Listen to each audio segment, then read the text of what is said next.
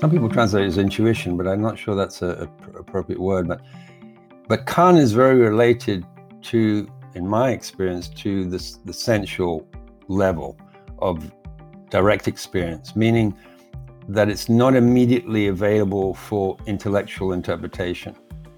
And it's not immediately available to our external five senses so much. That's why it has something that's slightly, slightly next to, but distinct from those discriminatory sensibilities.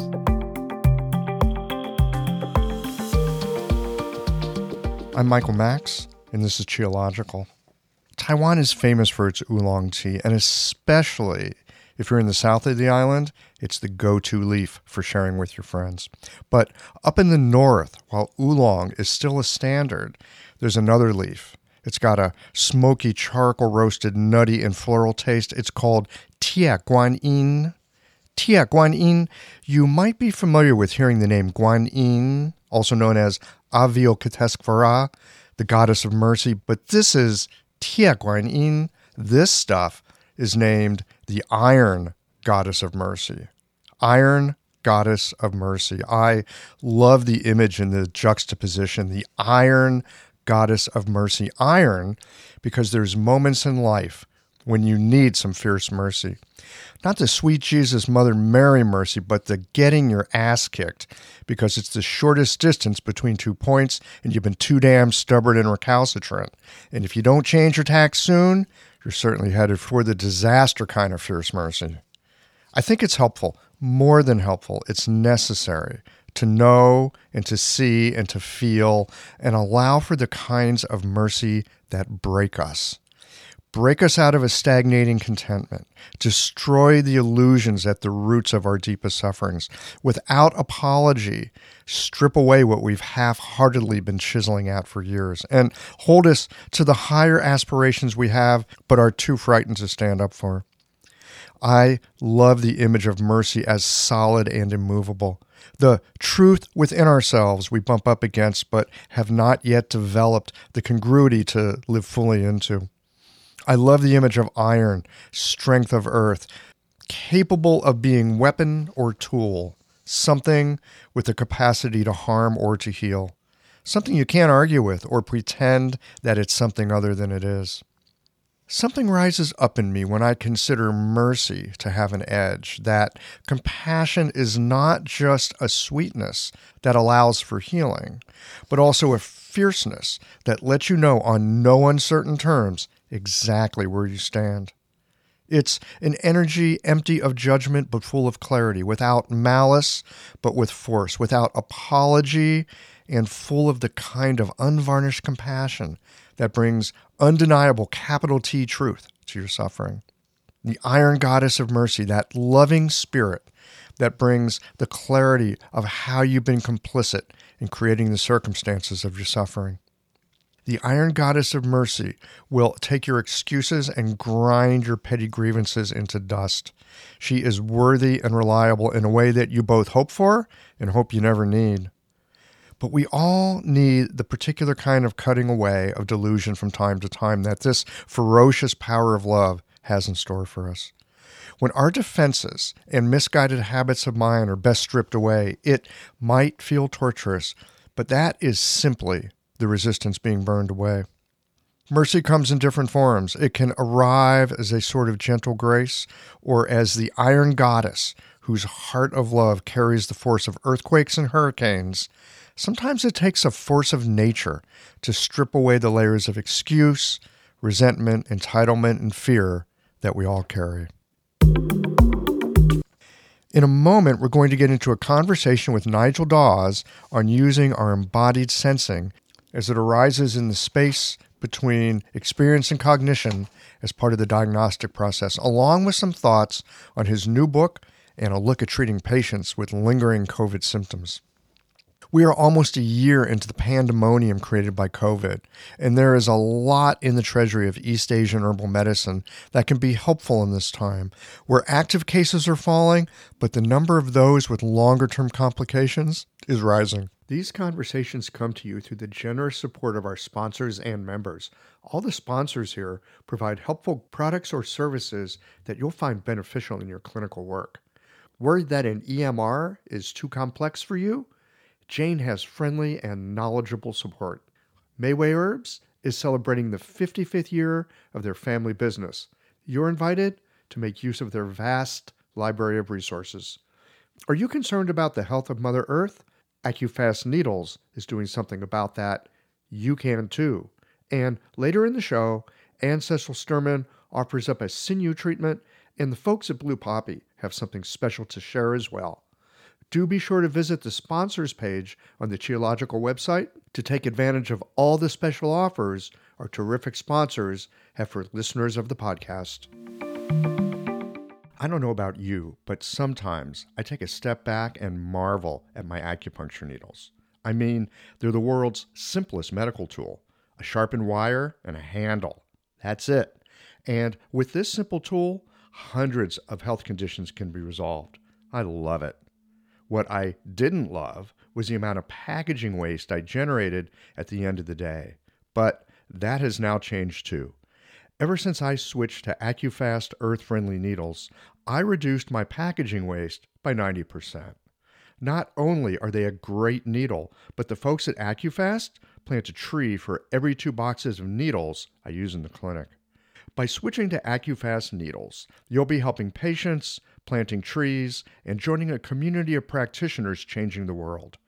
Like our simple needle, being a part of the solution, it's simple too. Visit acufastneedles.com slash qiological to learn how. Hi folks, I'm Yvonne Lau, president of Mayway Herbs. Our family business turns 55 this year, and we wouldn't have gotten this far without the love and support of our community. We're truly grateful and promise you that we'll continue to work hard to support you and your practice. Please visit Mayway.com to find the perfect Plumflower brand formula or formulate your own in our dispensary. Our site also has lots of articles, videos, and herbal recipes for you to explore. And tune into our podcast, Chinese Medicine Matters, for insightful discussions on all things TCM. Learn about treatment strategies and powerful herbal remedies. As we welcome the month of May, our focus is on women's health. Our newsletter articles and podcast episodes this month will highlight different aspects and unique challenges women face, so subscribe or tune in. And if you're a practitioner, get a discount on our women's health formulas this month. Just visit Mayway.com. This season and every season, trust Mayway Herbs for your health and wellness needs, and thank you for supporting Real Chinese Medicine. I love how technology can help to automate my office, and I want to share with you my favorite tool for doing so Jane. Jane is a clinic management software in EMR with a human touch. Whether you're switching your software or going paperless for the first time, the Jane team knows that the onboarding process can feel a little overwhelming. That's why with Jane, you don't just get software, you get a whole team.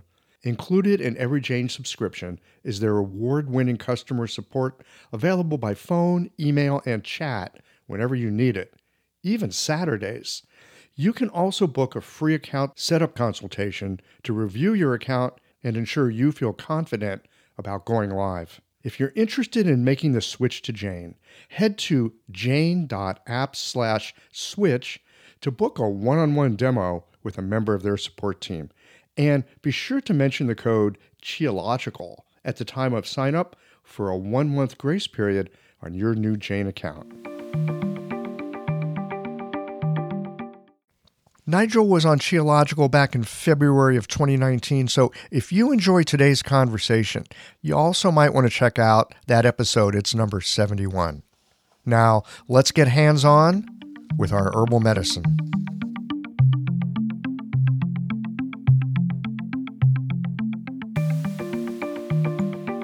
Nigel Dawes, welcome back to Qiological.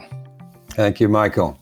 Absolutely delighted to be talking with you again. I always enjoy digging into Shanghan Lunish kinds of things. And, uh, you know, one of the things that I have appreciated about the work that you do is that you, you've got, you've got a hand in some really old medicine. You got a hand on with some really hands-on medicine. You know, you've got this work, at least from my perspective. I took a class with you many years ago, but uh, you know what I see of the work that you, yeah, Portland, Oregon. it was a while ago. It was a while long ago. time ago. Yeah, yeah. Um, one of the things I've always appreciated about the work that you do is that you've got this this way of attending to the body in real time in a very sensate way and turning that into information that can be used with a lineage of medicine that goes back thousands of years. And I think it's just extraordinary the way that this medicine offers us the opportunity to be very present in the moment that we're in and to be pulling on these resources that have been passed down from generation to generation to generation. It's wound its way down to us. And then we got people like you do things like write books about it.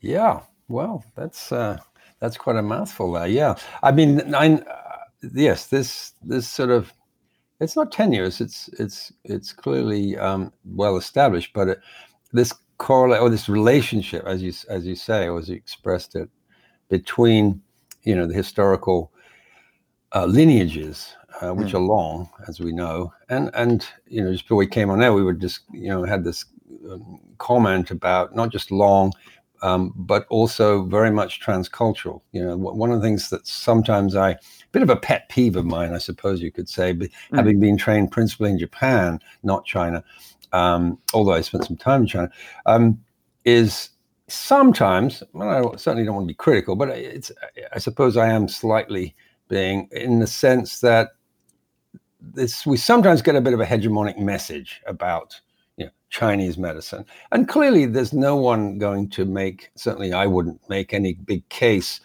uh, for saying that it's anything other than Chinese in origin. Most, many of the, many of the major threads of what we have inherited, you know, several thousand years later, did did start their days in the Chinese continent, what is now the Chinese continent. That's very clear. But you know, it's it's important to mention and or remind people, remind ourselves that uh, those threads, tentacles, if you like, spread out quite quickly into quite a number of different uh, areas of the mainland, but then also across to Japan and south, and you know, in all directions actually. So that, um, and the point I'm making here is just that naturally and you know organically, those different cultures, as they embodied that information, um, took it in different directions. So we have a we have something that began life as you know a, a fairly monolithic and very clear beginning and those foundations are still with us. But i think the developments progressions diversions uh, are so multiple that at this point even just calling it east asian medicine is is is is, is quite not an, almost not enough because of course now we have iterations that are, have their own genuine uh, lineages in Europe and in America, and and you know that you know have have several generations of of of, of uh, practice and teaching. So, um, but anyway, to come back to your point, yes, it's um, taking all that history and all that you know the different iterations of that history, but also trying in your own way to concretize things or make things practical or, or, or see how the beautiful delicate intricacies of the theory and the theoretical frameworks and the philosophical frameworks that kind of underpin what we do and place them and replace them continuously in a practical setting with patients in a room working with them that's that's the challenge that we that we face you know each of us as practitioners. Now of course we have illustrious um, you know and and very accomplished scholars and other individuals who may not necessarily practice or may never have practiced but and they provide a huge important role too in terms of sustaining that history and um, interpreting it and, and looking at that whole side of things. But i think those of us who are practitioners we've always got to we're always faced with that challenge to try to deepen on the one hand our understanding of a huge huge deep river of, of, of knowledge, basically, and at the same time to find the places that we can grab a piece of that, internalize it, and then uh, give it expression in, in a real setting, in a concrete setting. That is, that is that is a. I mean, I personally find that not just challenging, but that's kind of the fun of it. yes, yes. Well, I love. So it keeps me awake. yeah, one hundred percent. And I love your phrase, "Give it expression."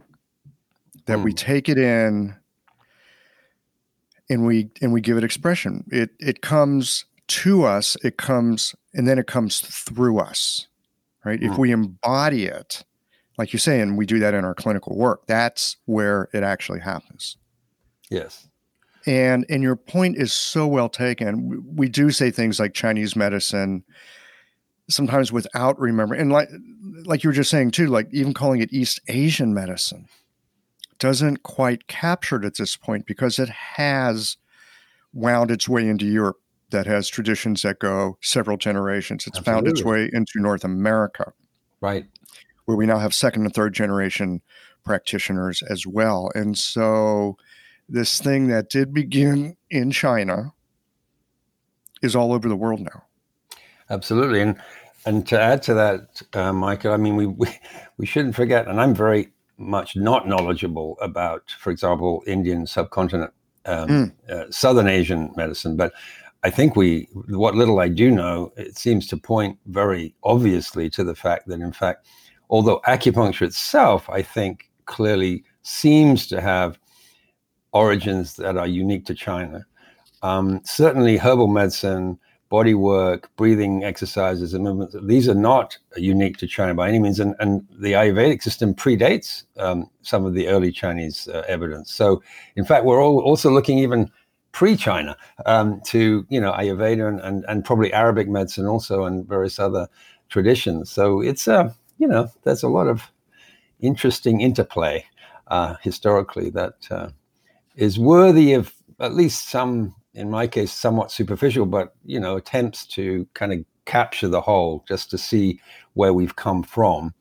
And I think that relates a lot to you know how then we can sort of feel you know comfortable in our own as you say expression of whatever we're doing because otherwise you're always you know although you're honoring and you're respectful of the past if you don't take a stand with your own expression in a sense you're always governed by other people's ideas and, absolutely and and that can't really be authentic uh, in a way in, in my opinion it's then it's not alive it's not alive. Yes, it's not alive. It's you know, my teacher told me, or Zhang Zhongjing said, or you know, whoever you you make the authority to be. Hmm. If you somehow haven't taken what they have shown us, or described to us, or invited us to explore for ourselves, and then we actually do that exploration, then then it is dead medicine. It's not a living tradition. Right. I had an experience uh, probably five years ago. I was doing some acupuncture and I was putting some needles in on the legs, yin channels, and then I was thinking, well, you know, Dr. Xie would say that I should go to the arms and do some yin chant. And I thought, I've been doing this for 15 years with Dr. Xie in the back of my mind, saying, now you go do this. and and with all due respect to Dr. Xie, because Dr. Xie was great and she gave me a fantastic scaffolding to start to understand medicine with. In that moment, I questioned for a moment, well, is that right in this moment for this person? And how would I know? Mm-hmm. What do I know about the abdomen? What do I know about the pulse? What do I know about the various markers that help me to navigate in the clinic? What do they say? And so it was a chance to have Dr. Xie in the back of my mind and have a little conversation that said, Thank you, Dr. Xie, but not for this person. And here's why. Yes. Then it becomes alive, right? Then it's like super, Chinese would say linghuo, right? It's like yes. lively and energized. Yes. Yeah.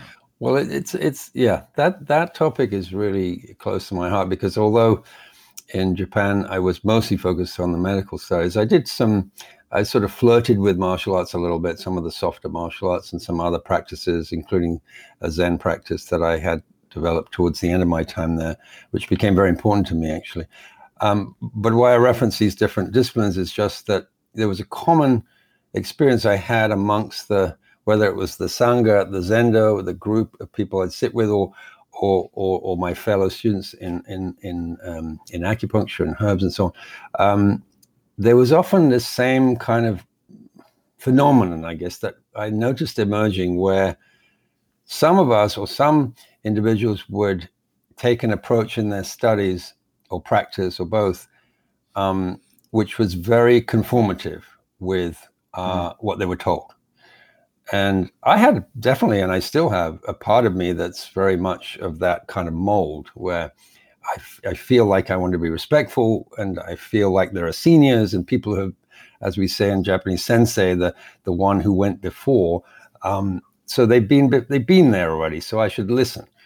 And I, I still have a very great respect for that, that kind of model. But at the same time, you know, and then there were others who were, I, I would say, deliciously irreverent in a way. Um, uh-huh. One or two friends uh, who, you know, they definitely went much further than I would ever have done in terms of challenging teachers, for example, or or you know, being a bit naughty or, or breaking the rules. Or so there was sort of this constant.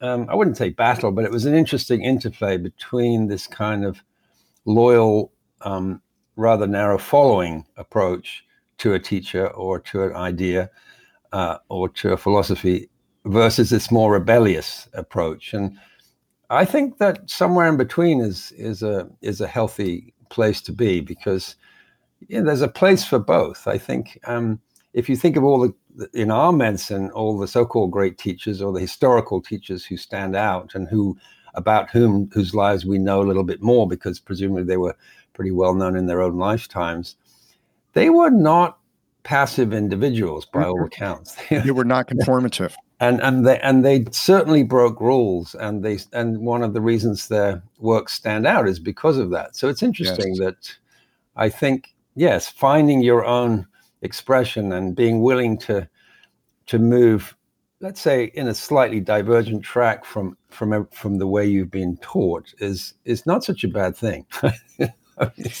well, it I think it gets to that whole interplay of yin and yang, where we're looking at two things that appear to be completely opposite, but they're actually poles of a greater unity. And if we can grasp that larger unity, now we have the ability to fluidly move between those poles as is being called for in whatever moment we're in. Mm. It's not this, not that.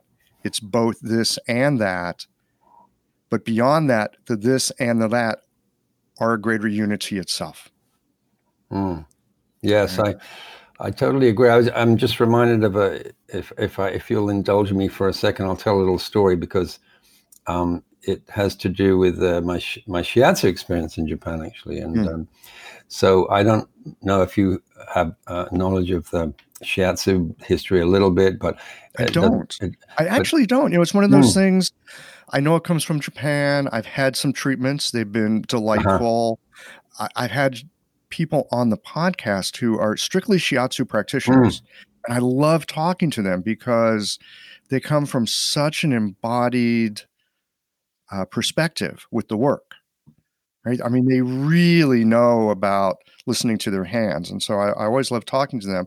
But as far as like the history and where it comes from, and no, yeah. I, I, don't know. So yeah, man. well, I'll just, I'll just give a little story. It's not really going to be a diatribe on the history, but but uh, but by the way, uh, since you mentioned that, I mean, my own um, with regard to this book I just published, uh, uh my own background is hugely influenced and informed by my shiatsu training.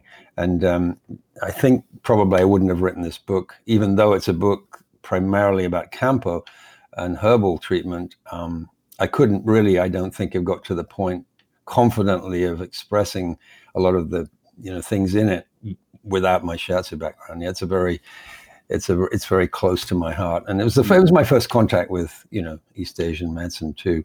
But uh, the story I was thinking of was when I uh, there's a there's a guy called uh, Shizuto Masunaga was his name. Um, anyone in the shiatsu world would know his name. He's 20th century sort of monolithic figure of modern shiatsu. He died quite young, sadly. He was in his late 50s, um, got cancer. Um, but he was probably single-handedly in that sort of mid 20th century period where so many things in Japan seemed to be happening in, in, all walks of life, not just medicine, you know, and industry, and all, you know, Japan was building after the war and all of that time. So he started this whole. Uh, he he was a pretty devout um, Buddhist and uh, quite a committed Zen practitioner, and he formed. He actually gave a, a an acronym to his work and called it Zen Shiatsu and, mm. it, and, it, had a particular kind of approach and style.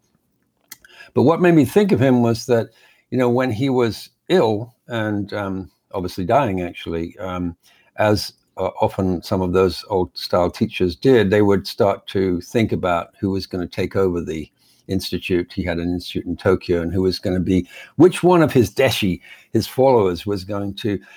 Now he had at that point people of twenty or thirty years who had been following him, and the person he ended up choosing was quite a young upstart. He was only had, had only been practicing with him for five years, um, which in Japanese terms or the, that kind of context was not even a beginner yet. Yeah, the beginner.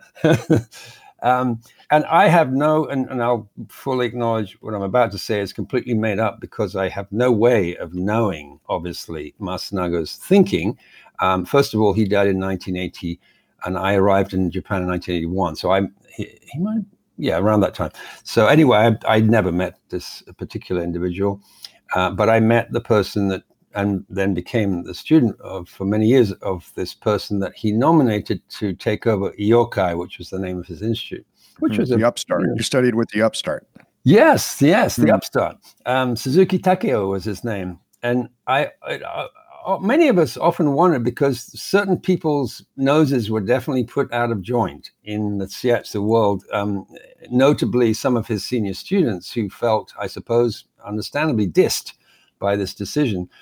Um, uh, unfortunately, just to give an end to the story, uh, fortunately, unfortunately, uh, Mr. Masunaga's wife, who survived him, who was very involved in politically in the uh, in the running of the center, uh, came to dislike this idea that this new person, Suzuki, was actually sort of taking the work of the master and moving it in a different direction, which what I was going to say is made up by me. My my interpretation of that was that Masunaga fully understood that Suzuki was going to do that, mm-hmm. and that's why he chose him as mm-hmm. as someone who was not actually bound in this very kind of traditional Japanese model of oh, we're going to do what the teacher did forever until we die. Um, and eventually, in fact, not very long after he took over, I think about three years, two or three years, there was a bit of a dispute, and uh, Suzuki ended up le- sadly leaving the institute and moving in, starting to teach on his own. And we all kind of, most of us went with him. Um, but I just tell that story because it was an interesting, not to sort of demonize anyone or say right or wrong, but it was an interesting um, and I've seen it in a lot of different disciplines and practices where if you, you know, try, if, as you say, if you don't embody and develop what you've been taught, then it becomes a kind of a rote thing that loses some kind of spirit to it. And, um, you know, although you might have been doing something 20, 30, 40 years, you know, if it's, if it's not really if it's not alive, then it's it's not growing. Then I don't know. I think it it doesn't just stay there. It, it, you lose something. You begin to. I, I think something. you do lose something. You yeah. absolutely lose something. Yes. You become ossified. Really, what I think we're talking about here, Nigel, is the process of evolution. Right. Mm-hmm. When you mm-hmm. think about evolution, when you think about biology, very very basic sense biology, you need some DNA that's pretty damn stable. Right. You need right. the conformative, very stable DNA because that's going to give you a framework. That's the material. That's the material. Mm. But here's the other thing what drives evolution? Mutation, innovation. Yes. Things that it's like, wait a minute, I, har- I hardly recognize that. It looks a bit like me, but it don't act like me. Mm-hmm. What the hell is that thing? That's some that's some kind of aberration. Well, yes. it could be an aberration. And it might, you know, there's a lot of mutations that happen in the biological world that don't mm-hmm. survive and for good reason but some yes. of them do. Yes. Right. A lot yes, of them do. And that's so so we're really I think we're talking evolution. And again, we're back to this unity where we need something stable and conformative, and we need something a bit irrelevant, irreverent, and um, open to newness. Yeah. Right. No, I think that that's absolutely right. I, I'm reminded of that revelatory revelatory moment in history mm. not so long ago. I don't know how many years, perhaps ten or less, of the mapping of the genome, the human mm-hmm. genome, which was a phenomenal uh, event and so exciting. And yet, within only a year to two after that, um, scientists, you know, geneticists started to realize that, oh, okay, now we have the map, but actually it's not the map because that's just the material. And then you have these funny things like telomeres and all these different um, things that act on the material and ex- express things in totally different ways. Um, so I think that's another good example of that. Yes, the potential. I guess in Chinese medicine we have those words too, right? We have the term xing, uh, which is form, right? Yes. Uh, and the form that something takes.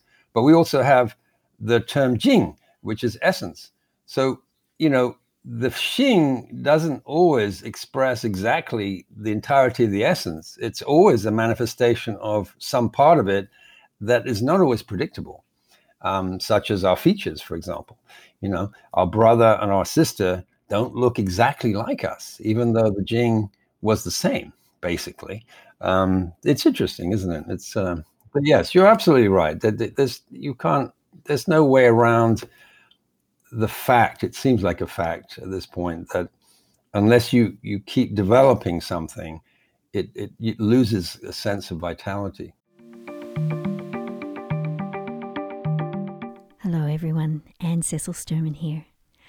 A working knowledge of the eight extraordinary channels from the unbroken oral tradition of acupuncture is valuable beyond words. The power of these channels is tremendous if the practitioner has well integrated diagnostic, theoretical, and practical skill. You'll be familiar with Dumai, the governor channel, or the Sea of Yang, the primal reservoir of Yang, which ultimately finances all movement and growth. But this channel also governs the ability to self determine. The psycho emotional presentation of your patients can be matched to a classical activation of this channel, clearing impedance in the free flow of Yang Qi to body, mind, and spirit. I'd like to share with you the marvelous potency of the Du channel in a full length live treatment video from the seminar I taught last year in Melbourne, Australia. It's at annececilesturman.com forward slash sinews 2024. Click on the Jump to Free Teaching button or see the link on my Instagram page at Anne Cecile Sturman. Thanks, Michael. Back to you. spot on. Well, I want to I want to take a it's not really a detour, but it you know, we've been talking about history and you know where these things come from. I know that you've just finished this book. It's taken you a while. We were talking the other day and you said, "Yeah, I would have had it done a few years ago, but um, I had this historical thing I needed to look into." And like, "Oh yeah, I'll look at that for a week or two and write about it," but it it took you years. Yes. From that point, yes, my publisher was very. She um, luckily I had done um, a translation before with her um, as my publisher, and I think that was great because she sort of we'd come to know each other fairly well, and she was much more tolerant than I think someone might have been. Because you're right, it was it uh, that took about from that point, which was already three years into the project, it took another two years to to actually you know get because i'm a bit like that. I get very sidetracked once i get into something that's interesting. So yeah, um, so what what was it that sort of took you down that path and what did you find down there? Right. Well it was as you say it was a history chapter it was uh, the chapter the second chapter in the book is, is i decided to tackle or attempt to tackle a bit of the history of the development of the use of the abdomen in medicine and in the broader context of japanese culture um, uh, over you know a couple of millennia or a little bit less, and I thought I was probably a bit short on knowledge going into that, uh, but I thought I had a fairly decent grasp of what I was going to say, and then once I started, I realized the, the enormity of the task, and I thought, well, I've got I've got two choices here. I either you know fudge it and skip over stuff and just do something very you know superficial, or I've got to I'm going to have to research this and and that will require a lot of referencing and reading. Um, uh, so I just decided that's the path I'll take, and um, it it took a long time. But I, the reason was, and you're asking about reason. I, mean, I I don't think I had a developed reason. I think a lot of times in writing, when I find a challenge, I'm much more likely to try to run with it than run away from it. So I, mm. I wanted to do justice to it. I, I did feel, and I do feel that giving something like the use of abdomen in, in clinical practice, giving it a historical platform is, I felt was really essential, especially because being at least in its origin, again, as we were saying earlier, it, it is a Chinese, mostly it's referenced in the earliest of the Chinese texts, but particularly the Shanghan Lun in regard to um, herbal medicine, of course. Nonetheless, as we, I think we all know, uh, in modern China, and really for the longest time, for several hundred years already, the Chinese don't uh, generally use the abdomen very much anymore, which is an interesting development. I mean, I wish someone would write write about that. That's quite interesting. What what you know what happened there and why why it fell out of favor or whatever. But my interest was the fact that, of course, the Japanese took it up and, and really ran with it and developed it. So I wanted to give a sort of a clear, as clear as possible, historical background to you know how that happened, and I needed to really go all the way back, you know, to the origins of, you know, the early trickling in of information through the monks and through religious practice um, from China uh, in the fifth century, fifth and sixth centuries, and really starting there, tracing the whole lineages of um, uh, different medical thinking. Uh, of course, the anecdotal um, and almost almost rather uh, well serendipitous in some ways moments in history when Japan was very closed, which of course had a, a, sort of a double whammy influence because it meant that both they were able within Japan to focus on the material they had already acquired and therefore develop some new ideas of their own. And there were two historical periods in which that happened. And I'm talking like 200 years, it's not just a few years. And at the same time, interestingly, whatever was happening in the Chinese mainland during those times, which was a lot, uh, that those that stuff generally didn't make it into Japan. So it meant that you know Japan was often running with older, more classical ideas that they then developed by themselves, and they often missed out quite important trajectories that were happening in China.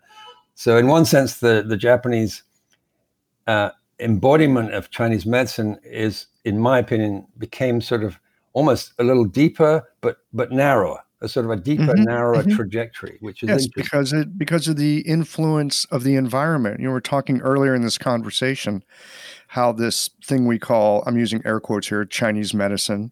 Mm-hmm. Has its root in China, and yet it also has rootlets all over the world. And each of those rootlets show something of the character of the times and the culture and the environment and, and, and everything that's unique to that place, which is why you can have a certain plant or a tree that grows in one environment, same basic genetic material growing somewhere else. And, you know, over time, they actually become different species. Mm-hmm. Right. I, again, we're, I, I think in a way, we're back to evolution. And, and what happens when you've got a certain, um, let's just call it a jing. Let's say an mm-hmm. idea has a jing to it, an essence to it, but it it unwinds and develops in another environment, and and certain expressions come to the fore, and other expressions recede to the background. And so in Japan, you you know because of these cultural influences that you're talking about, it really gave that medicine an opportunity to bring out particular characteristics that we find to be very unique to the Japanese. Yes, and um, if any any listeners are familiar with, well, it's rather interesting uh, analogy or thought that came to me is like Japanese erotic art, which I'm not necessarily a specialist on, but and and, I, and it also strikes me thinking about maybe the Indian subcontinent um, erotic art. Also, it's quite fleshy and bawdy, um, actually, and graphic in some ways. Um, uh, let's take from the Edo period, for example, the sort of 16th, 17th, 18th centuries in Japan. And if you compare that with the Chinese expression of uh, sensuality in the body, it's very, very different, uh, extremely different. And of course, there are many. I'm not pretending to be a historian here, but it seems, or you know, anthropologist, but it seems to me relatively obvious that that has deep roots in the um, in the religious and social practices, like Confucianism, and you know, it's quite uh, ordered and quite restrictive or prescriptive, let's put it that way, in some mm. ways. And the family is, you know, so there are certain practices that, that are not well uh, tolerated. And I wonder, um, and certainly some teachers and colleagues have, have agreed with this, um, whether a lot of the Japanese interest in the abdomen from a sort of unconscious, almost intuitive perspective is the fact that it's fleshy and it's it's tactile based and you can directly contact the person uh, without words in, a, in, an immediacy of it. Um, and at the same time, it's not taboo. Uh, I think in China, as far as I understand, you know, one of the reasons for the pulse development was perhaps, at least historically, because it was much more, uh, much more of a taboo. To, certainly in the imperial circles, where a lot of the medicine originally developed, uh, you, you, you, certainly weren't allowed to palpate the emperor's abdomen. God forbid. I mean, they mm-hmm. these, these all the nobles they would be curtained off probably. And right, here's my wrist, but that's yes, all you got. Yes. So there there are some. I mean, of course, that I'm sure to a historian. Uh, of, of, any credibility, which I'm not one. I'm sure that sounds a bit simplistic, but I'm just giving. You No, I don't think it's simplistic at all. And in fact, as we're having this conversation in this moment, I am realizing that the use of the abdomen and and I've noticed this. These are just thoughts in the back of my mind in clinic, and I actually haven't ever shared them with anybody, but I'm going to share them right now. When my hands are on someone's abdomen, it is a sensual experience. Now, I'm not talking about being sexual with my patients, right? We are just talking about the the erotic art of of like Japan versus China, you know, the fleshiness of it. Putting your hands on someone's abdomen is a sensual experience. Sensual in terms of you're using your senses to really feel into something. Right. And of course, sexuality is very closely connected to that sensuality. In fact, often people will talk about sexuality as being a kind of sensuality or sensuality as being sexuality. And, you know, of course, as a man practicing, there's that thing of, okay, I'm a man, I've got my hands on a woman's abdomen you know, I had to be very, very careful with my boundaries. And part of that is because it is a sensual experience.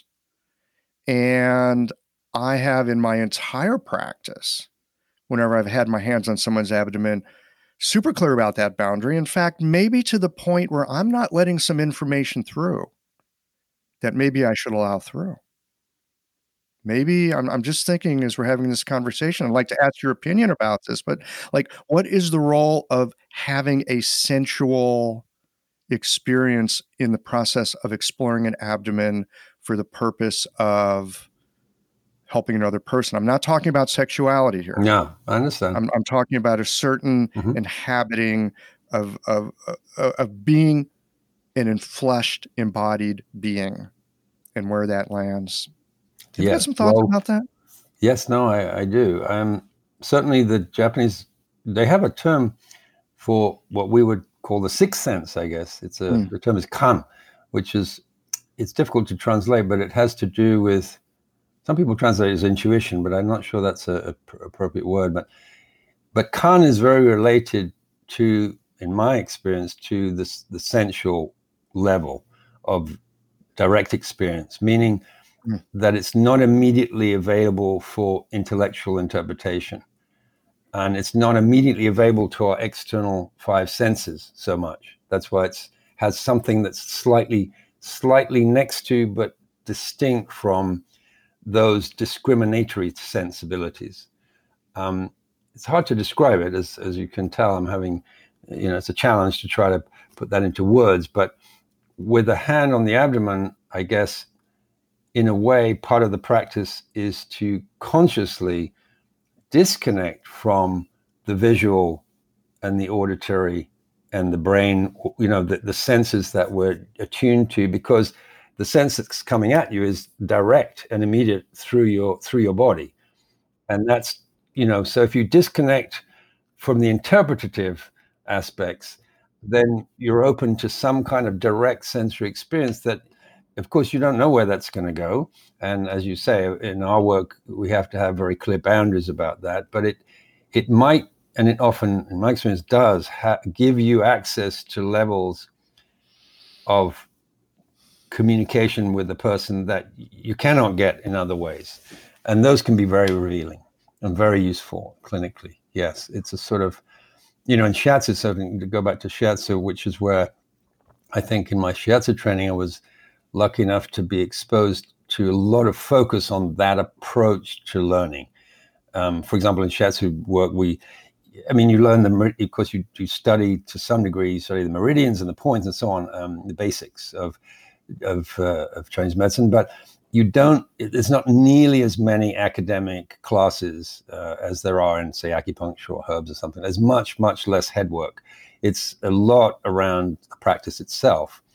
Um, and as I say, the words like intuitive and so on are used very freely. I think they're rather inappropriate words, but it is a very direct sensory experience, and the individual is encouraged to go with that and see where it takes them. Um, of course, it takes two to tango, so the patient has to be comfortable and open, and that that relationship has to develop for that to really happen.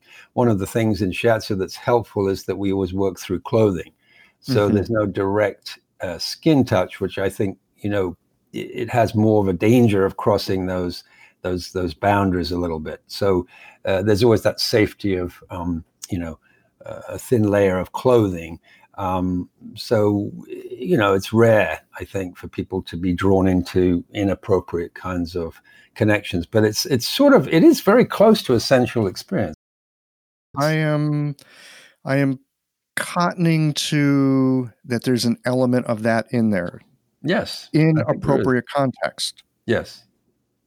And what you were just saying too about it's a direct experiencing and it's better if we turn off our interpretive mind, so to speak, as we're having that direct experience. And I have had other people that I have trained with. I remember uh, studying uh, some uh, engaging vitality perspective with acupuncture with with uh, Dan Bensky, Margaret Jenkins, and uh, Chip Chace when he was still alive, and and they all spoke to that again and again and again. Of feel what you feel, make sense of it later. Don't try to make sense of it as you're feeling it. Just feel it. Have the experience. Later, put it together. And and for those of us that have been trained to use our minds to like capital K know something, it's a huge obstacle to that sensing and getting direct information. Yes. Mm-hmm. Well, you know, the touch aspect of our diagnostic paradigm, you know, one of the four pillars. Um, if we think about yin and yang for a moment, there's really only one yang aspect of diagnostic procedure that I understand, which is talk, which is questioning, mm. because of course you know you're processing information and then designing, hopefully you know probing and important questions for your patients. So you're definitely putting stuff out to them. But when you think of looking, smelling, tasting, um, seeing, uh, and of course touching, uh, these are yin aspects of diagnosis. So there's nothing more yin than touch in one sense, in the sense that although there might be a yang aspect to your touch during treatment, in other words, there might be a yang part of what you're doing, um, mostly you're listening. Uh, with your hands or or other parts of your body. Sometimes the elbows, sometimes the knees. But it's a list. It you know, it's interesting. It almost um, challenges the perceived wisdom of yin and yang principles when you when you start to think of because to me yang in shiatsu diagnosis on the abdomen is a listening practice. It's not a it's not a doing practice. It's not an active practice. It's it's not passive. Of course, passive is not the opposite of active. It's mm-hmm, uh, mm-hmm. it's but it's steady and open and listening. Um, yes. In fact, in many ways, the yin in technique terms, when you're on the abdomen, let's say you have two hands, so one hand is performing a yin aspect function. That's within that yin is almost more yang in the sense that that yin is is static and supportive and it's allowing for the yang to be free and open, which is a listening thing. The best, the best uh, uh, kind of metaphor I could give to that is my fairly limited experience with practicing and studying qigong.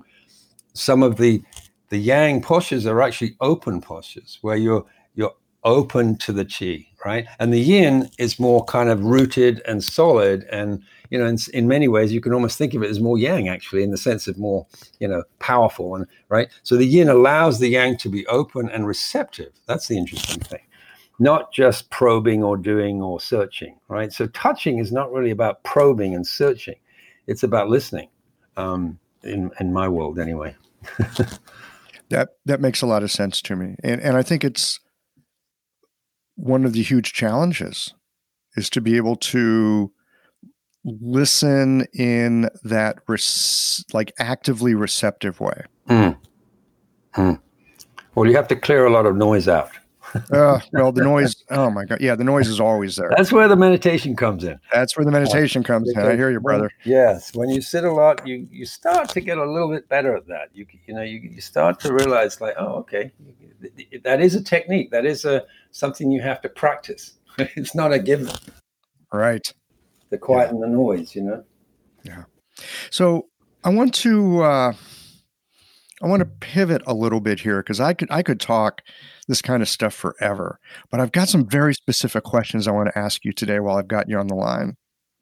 One of the things I notice in the media a lot is people talking about how awful the long haulers are experiencing you know, the, the difficulty that people are having with their health after having COVID. And I keep thinking in the back of my mind, well, gosh, this is an area where Chinese herbal medicine could be really, really helpful for lots and lots of people. Number one, the Chinese have been dealing, well, the Chinese and Japanese, right, our East Asian medicine uh, foregoers, they've been dealing with stuff like this for centuries.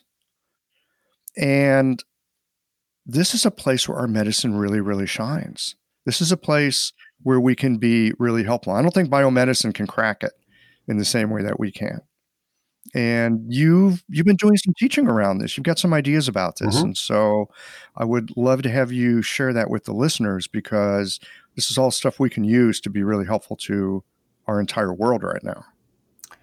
Yeah, well, I'm sadly, I, I, I, can't. The first thing I'm going to say is not in any way revelatory. It's uh, it's sort of obvious, I think, to most of us, but it's really mm-hmm. mm-hmm. always mm-hmm. worth restating. Which is, I mean, you mentioned that modern medicine or biomedicine is having some challenges with with dealing with the more chronic phases of, a, in this case, a post-viral event, and and I think that's true.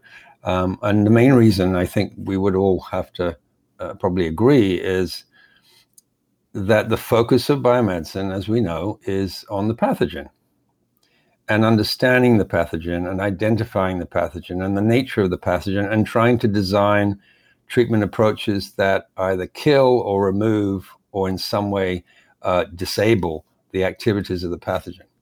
And you know that's that's very very important work. I mean, there's very high tech, sophisticated lab work now going on around how to do that and how to goodness knows like transplant some other virus and have that virus enter the offending virus and disable it all kinds of stuff but the focus of our medicine is completely not on the pathogen mm-hmm. it's on the host it's mm-hmm. on the response uh, or not uh, the healthy response the effective response or not of the host to whatever pathogen so of course in that sense although it almost sounds ironic saying it in that sense or from that perspective, it doesn't really matter whether it's a virus or a bacteria or a pa- or a parasite, or because we're looking at how we respond to these things, and we're trying to, first of all, identify that it's happened, that that's actually occurred, something's occurred where our system has been challenged by something,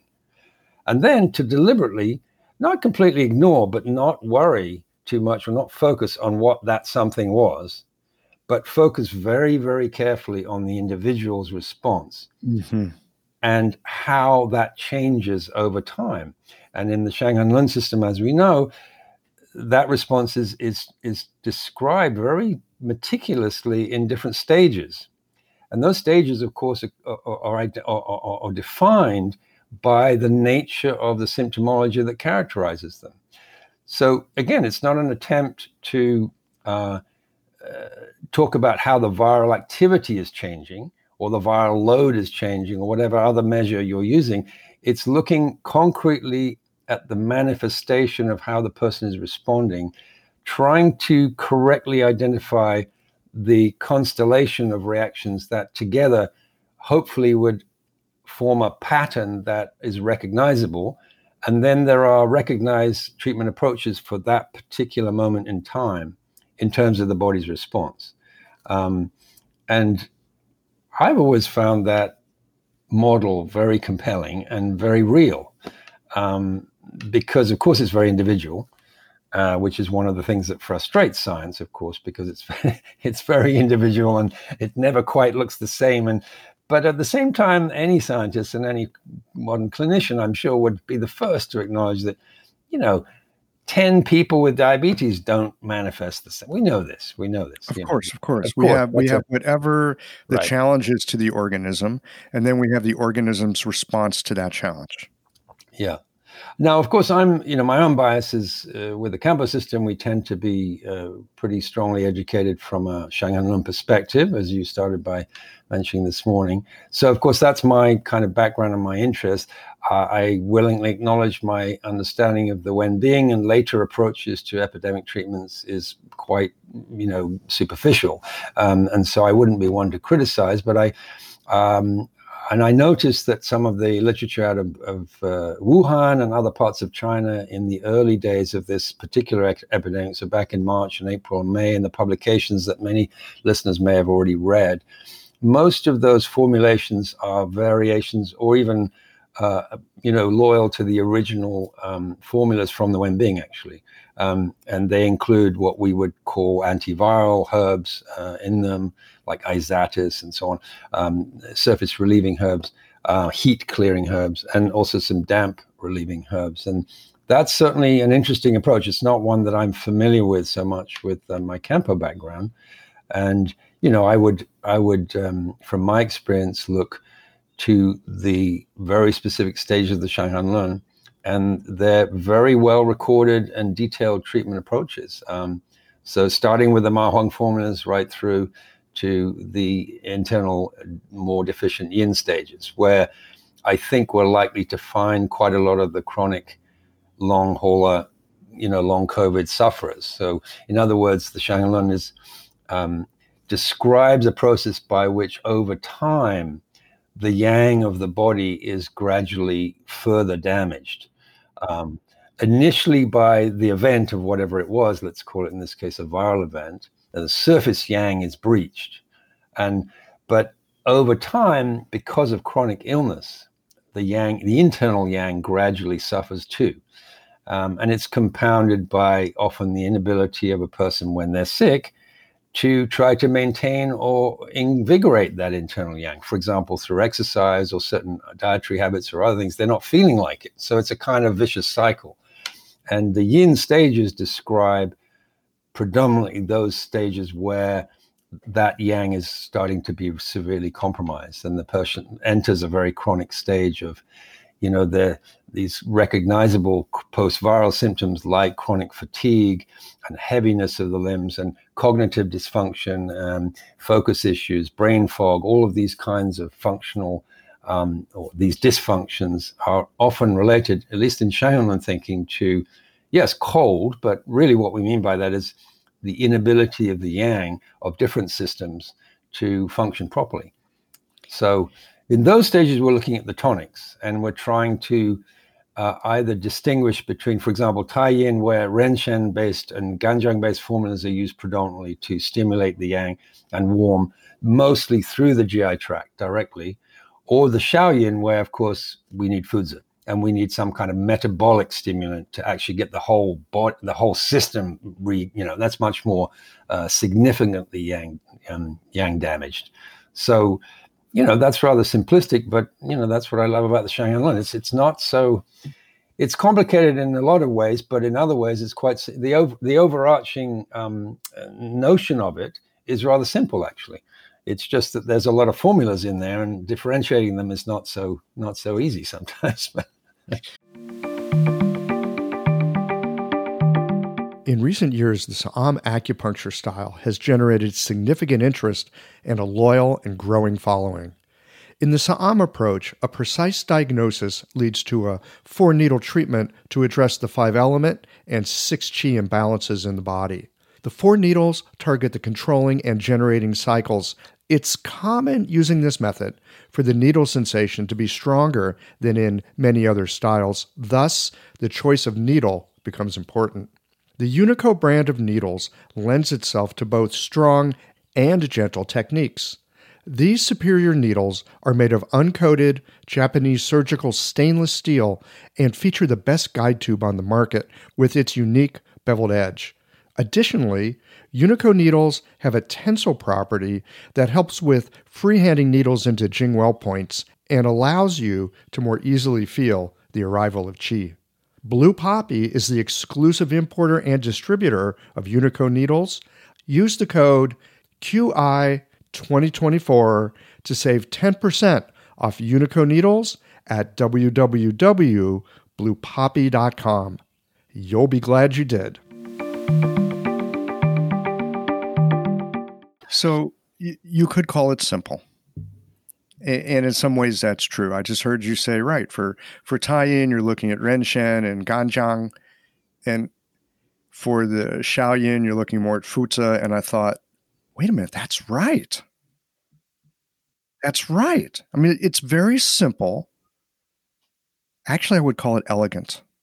The thing about this perspective, the thing about the Shanghan Lun, eh, the way that you just phrase this if you know what level you're looking at, then there's a place that very much will allow you to grasp it with a very firm handle and shift it. So you know that if you're dealing with a Taiyin issue, maybe the Fuzi not yet. This is not a Fuzi situation. This is where the Ganjiang makes more sense. And typically those, you know, many of those patients will be suffering predominantly GI symptoms and possibly some lingering respiratory symptoms which of course, you know, immediately remind us of the Taiyin, And that's that's very true to, to form actually. Um, you know, a chronic cough, a chronic difficulty with with easy breathing or slight shortness of breath, which is a very common post-COVID symptom, uh, and then the GI symptoms, which have been, I think, underreported actually, but a lot of people have, you know, chronic um, irregularities about. So it's almost like an IBS pattern, but it's actually, they didn't used to have that. It's definitely stimulated by the viral activity, appetite changes, gas, fullness, and uh, nausea, things like that. And then you have other people who don't have any of that. And in fact, many post COVID sufferers who haven't, even in the acute phase, didn't have any respiratory difficulty at all. And yet, interestingly, they have a lot of circulatory disorders weird temperature changes, cold hands and feet, uh, mm-hmm. uh, palpitations, unexplained palpitations, and terrible dizziness, and things that start to look a bit more like the Shaoyin, actually. And well, and, and also you you have a very Shaoyang kind of presentation with that sort of thing. I mean that that's where something like Shao Chai Hu Tang is is so helpful.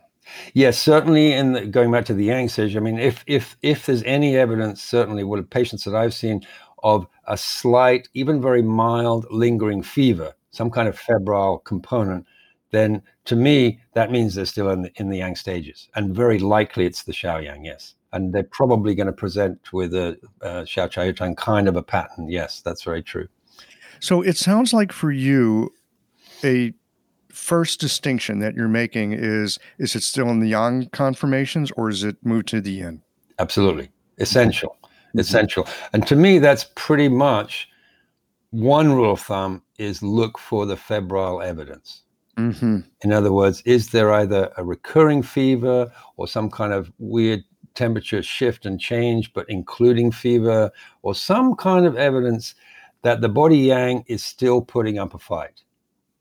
That means they're in the yang stages at some point. And then you can uh, you know, just simply use the law of statistics in, in clinical work, which is to say, Yang Ming is fairly rare. Shaoyang is extremely common. So you can also, you know, so you can use just practical approaches that way to to imagine that you know, this is don't don't keep finding Yang Ming cases because it's probably unlikely. Um, and that kind of sustained high fevers and, and a lot of dehydration and stuff can occur. And of course, in the more acute stages, that's that's what was going on, and they that's pretty serious stuff. But um, yes, but, but those, quite often in that stage, in that Yang-Ming stage, they will not even come to see us. They'll probably be in the hospital, mm-hmm. most likely. Yeah, on a drip. Mm-hmm. Um, yes, most likely. But uh, I think the Shaoyang patients, yeah, they will they will be wandering around. They will have been released. They will still be suffering those the symptoms of that stage, and and it'll be still relatively acute, but not acute enough to have them admitted. So I think that's a step. Now the Taiyang, we may not get to see too many of those either because it's early stage.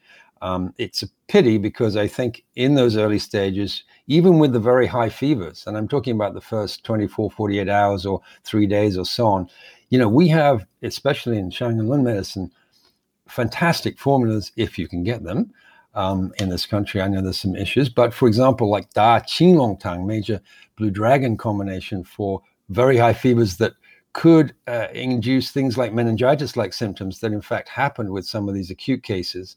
Um, we, we would have something to say there. Unfortunately, in our um, medical system in this country, it's, it, and just because of attitudes and not assuming that we might be able to help such patients, I think it's likely those patients would present to the ER and possibly get admitted. So I haven't sadly had a lot of opportunity to use the repertoire of Ma Huang formulas that I think could could be extremely useful in the very acute stages.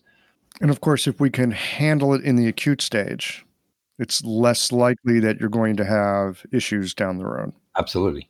Absolutely. Less likely. Mm-hmm. Yeah. And it's fascinating to me that after nine months, you know, in the early day, and everybody I'm sure is aware of this, that although the numbers of incidences and, you know, transmission cases is going up horrendously, the proportional death rate is not going up. And the reason for that is because we in the in the medical community they've learned uh, the hard way how to treat the more acute cases more efficiently now and they don't they're not putting them on respirators so so quickly and automatically. They're often treating with, for example, steroids, and that single that single fact to me says, "Wow, okay, so." That's a whole body. Now we know this kind of cascade. We're talking about the, uh, you know, the the cascade of inflammation in the body. That if it's very, um, if it's multi-system and very acute, it can be deadly. Um, but it's a form of heat uh, and there are medicines that we have that could, in the early stages, be really effective um, in in helping that. Um, but yes, that's possibly for a future time where our medicine may be more, you know, let's say, lit, you know, more genuinely integrated. Yes, well, that we'll see if that happens. What are your thoughts on the use of steroids uh, in treating COVID in, in terms of how we would look at it from a Chinese medicine perspective? Well, I mean, uh, from a Shanghan Lun perspective, certainly the, the idea, or it's very, very clearly documented in the in the text. The it, for those who might think, oh, this is a text about the so-called invasion or let's say effect of the damaging effect of cold and that's what it's about. And then the body's response. That's not entirely the whole picture because the term heat, the term for heat, is mentioned throughout the text repeatedly. And the notion of pathogenic heat is intrinsic to the Shanghan It's just that the suggestion is that it wasn't heat that entered from the outside. It's the body's reaction in defending against if you like, cold or a threat to the body yang that creates that heat. So actually, this kind of um, cytokine storm that they talk about, this kind of generalized in body inflammatory response to some kind of aggressive agent, is exactly how the Shanghan talks about the the generation of heat in response to cold attack, which is kind of fascinating. Um, the interesting difference between, for example, as we know, Shanghan medicine and let's say some of the later developments in, uh, much later developments in, let's say, the Wenbing, is that although that heat is present and evidence in a lot of symptomology, we do not, in the acute stage, cool that heat directly. Because to do that, would be to further damage the yang defenses. And that's why we see an attempt to firm up the defenses and close out the attacker and regenerate from the inside in those early stages rather than uh, use cold medicines, which is, you know, I want to get into a whole debate about right and wrong, but certainly there are some differences of opinion on how to do things that way. Um, so you ask, you know, how would Chinese medicine think of um, the use of steroids. I think Wenbing would be would understand that totally. I mean, it seems to me that that fits uh, the use of those anti-inflammatory agents is fits really quite well with with the Wen Bing thinking and, and the 18th century certainly. I'm not quite sure that it would fit exactly with the Shanghan Lun thinking. Having said that, you know, if you've got a patient who is essentially at risk of dying in the in the ICU um, with acute COVID and some kind of multi-system inflammatory. I mean, are you going to give them Da Qing Long Tang or are you going to give them steroids? I mean, I think we know the answer. So, in terms of saving lives uh, in those very acute stages, I think we already know that modern medicine has some advantages. Um, the question is what you do after that. You know, when the patient survives and then they have all sorts of other things. So, I'm I'm be the first one to say that although I do think the frontline role of Chinese medicine is often underplayed and, mm-hmm. and, misunderstood. Nonetheless, Western medicine is very potent, and in some cases, it's undeniable that we need to use it. It's a very potent medicine. Uh, you know, I think all medicine has its place where it's very effective and very appropriate. Absolutely. And, and absolutely, that's when you should use it, right? Yeah. I mean, God, when I was a kid in like junior high school, all the guys had to take a shop class, right? We had to learn how to like build bookcases and mm-hmm. you know cut wood and stuff like that. And our teacher would always say, "Right job for the right." No, uh, right tool for the right job, right boys. right, right tool for the right job. Yes, yeah. And and I think that's really true with medicine as well. And we're also living in a time where conventional Western medicine is is the go-to medicine for many of our patients. Uh, sometimes it really, really helps them. Sometimes it really, really harms them.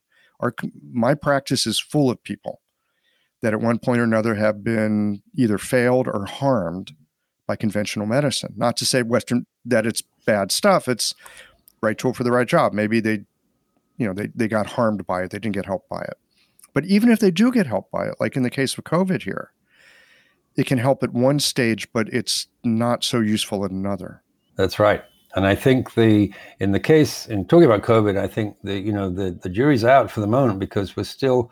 I mean, I know it seems an eternity, but we're still only nine months into this, and numbers are rising, by you know, alarmingly. So we're not going to really know really about these so-called long haulers or long COVID sufferers really until at least the next two to three years. Mm-hmm. Um, we, you know, we don't need to reinvent the wheel. We, we, I'm sure we all remember what is now referred to as ME, myalgic encephalomyelitis, which is caused by the Epstein-Barr virus, which, you know, but all this stuff is now known.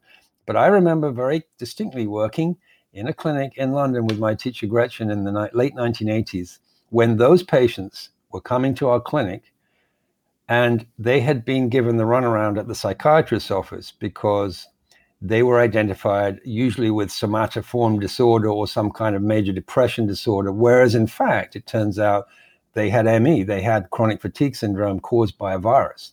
But and they used to call it, they eventually called it the yuppie flu, and there are all sorts of other common.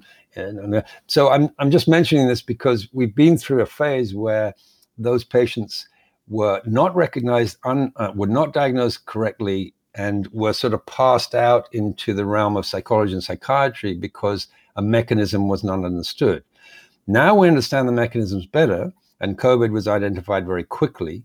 Um, but nonetheless, there are going to be these, you know, uh, as it as has happened with ME, sufferers who, unfortunately, dare I say it, you know, 20 years on, they're still having certain symptoms that need attention. Um, and we also have some experience with with ME, for example, of the kinds of therapies that have helped people. And even on the CDC website, you can read it uh, under ME. Um, even acupuncture, moxibustion, uh, no, no, not moxibustion, I beg your pardon. Acupuncture, certainly, um, um, massage, and nutritional therapy, and other therapies are mentioned directly. So I think it's only a matter of time before, you know, allopathic medicine will acknowledge the long term attempt to treat these chronic sufferers um, with a lot more different approaches, including those that we have. Um, because frankly, the at that point, yes, modern modern drug therapy is, I think, not going to be helpful. It hasn't proven that helpful up till now. Right. Right. At some point, conventional medicine may or may not recognize the value that we bring to this. I mean, like you said on the CDC website, there already is some mention. But here's what I know patients on their own are going to seek out people yes. who can help them. They will. They, and, they're, they're in the driving seat. Yeah. Yes. My sister is one of them in England, sadly. She um, she undoubtedly had COVID, although the acute phase was not acute in her case. She did she had no awareness of having caught anything. She didn't have any major symptoms, but three months in, she started developing a lot of the symptoms that look very much like COVID. She never had a test at the time, so we can never be sure. But um, to my mind, she's uh, she's become one of those chronic sufferers, sadly, and uh, has a lot of issues. That yes, um, well, the the tests I've known people who clearly had COVID. They clearly had it. The test came back negative. Negative. So. You know, we one of the beautiful things about our medicine, we are able to look at someone and go, "Yeah, it's probably that." And even if it's not, we can still treat it like this because because we don't care if they've had a COVID diagnosis. We care that their body is responding in the way that it's responding to something. You know? Exactly. So when's this book going to come out? Or is it out already? Oh, it's out. Yeah, it's, it's out. out. It um, is out. Yay! Yeah. Gongxi gongxi. Congratulations. Look, here we are. Got a copyright in your hands. Beautiful. Yeah. Um, 21st of October, it was out in this country. Um, it's just out, I think, down under in Australia, where there were a lot of my students who were looking to get it. Um, yeah, it's out. Um, it's published with uh, uh, these days. Singing Dragon uh, is uh, one of our sort of specialized publishers for East Asian medicine. So it's with Singing Dragon, um, Fukushin and Kampo. Yeah, I mean, we'll see. Um, some very generous colleagues in, uh, have offered to write some um, little articles, maybe in some of the journals. Like I know um, um, there's an article coming out in NAJOM, I think, and, and maybe in the Lantern in Australia also uh, written by Sharon Weizenbaum, who, who offered to write something. So um, maybe we'll hear, hopefully, we'll hear a little bit more about it in the next few months. Um, I'm just curious to, I mean, what I'd love is if if there was an interest in it, if the schools actually decide to take it up as a kind of required text or something like that, because it, it would be great to think of younger students in the schools at least having some access to some material on this subject because it is a very under underplayed subject in terms of teaching, in my experience in the school, especially the TCM schools don't tend to um, mention it very much. Um, so that would be, yeah, that would be a triumph if I thought it could, you know, find its way into people's libraries. I'm sure it will find its way into people's lives and libraries and probably school curriculums to some uh, degree because the classic medicine is getting a lot of play.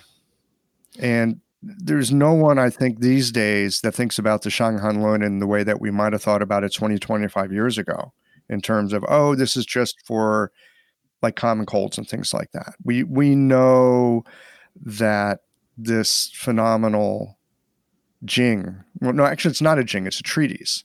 Might as well be a Jing. I mean, it's it, it's amazing what's come down to us over the years, and people just gravitate toward things that are helpful you have a, a very unique perspective in that you use this sensing to help guide you in your practice. And I and I think for people who cotton to that kind of thing, they'll be attracted to it. So uh, you'll find it wherever books are sold, I guess. Yes, I hope so. You know, I, one of the interesting things that I found in teaching in the last number of years is that um, I've managed to apparently the style I'm teaching seems to be very appealing to body workers. Yes. In addition to acupuncturists. Were you surprised by that? No, I'm not surprised by that. Yeah, I'm not surprised either. I hear you say it, and I think that makes sense. I'm delighted. I mean, my I have a group in Montreal, for example, that is predominantly shiatsu practitioners that came in, and it's very exciting, personally for me, to see them start to launch themselves into the herbal herbal community because um, I don't personally have any resistance to that idea. They don't have the level of detailed knowledge of meridians and points that acupuncturists have. But you know what? That's not necessary for herbal mm-hmm. practice, at least in the Kampo tradition. Yeah, no, and it's in not. some ways, uh, right. And in some ways, they have an advantage and a leg up with this very sensory approach that we've talked about. And uh, so that's very exciting for me because I feel, you know, within reason, I feel hopeful that, you know, herbal medicine can find a broader audience in terms of practitioners because to me it's been i've always felt it's been a little bit exclusive to be honest. I, have always felt that there's been an unspoken hierarchy about you know body works down here and then there's acupuncture and then there's herbs up at the top and you know all of the rest of it. That that may be a, a, a perceived or bias of my own but i certainly don't believe that that's the case and i think herbs um, for me there's nothing more earthy and basic than herbs and herbs that grow in the ground and you know mother earth and all this and you know cooking and you know the use. So in some ways you know why should that be reserved for intellectual um, study only? Um, in fact in many ways this may be a topic for another discussion but in many ways i've always felt that acupuncture is far more of a an rarefied study in some ways um, and if you look at historical practices, that's very true because a lot of people that practice herbs, including Zhang Zhongjing himself, were not from traditional medical families that practiced acupuncture and all these higher, you know.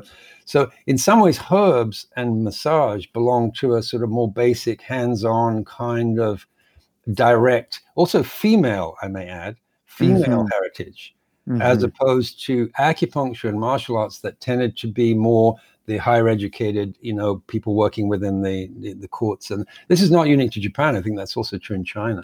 So anyway, I've, I've introduced a completely different topic, but yes, you have, and and maybe one that we will circle back to another time. Back to what seems to be the theme of our conversation today. There are these things that appear to be opposites that are indeed a greater unity. Yes, yeah. Well, Nigel, thank you so much. It's always a pleasure and mm-hmm. a delight to sit down with you for a bit. And congratulations on the book. And thank you for your time today. Michael, thank you so much. It's great to talk to you.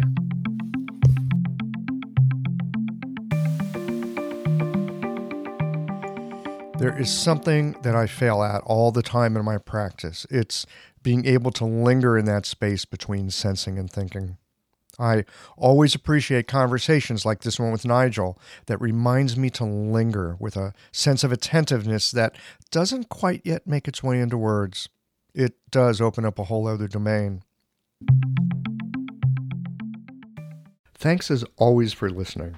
If you liked this conversation, if you learned something new or found a moment of inspired insight, share the episode with your friends. If you want to support Qiological, there's just one way to do that. It's by going to the website and becoming a member or leaving a one time contribution today. Well, folks, that's it for today. Join us again next Tuesday for another conversation that connects up the voices of our community.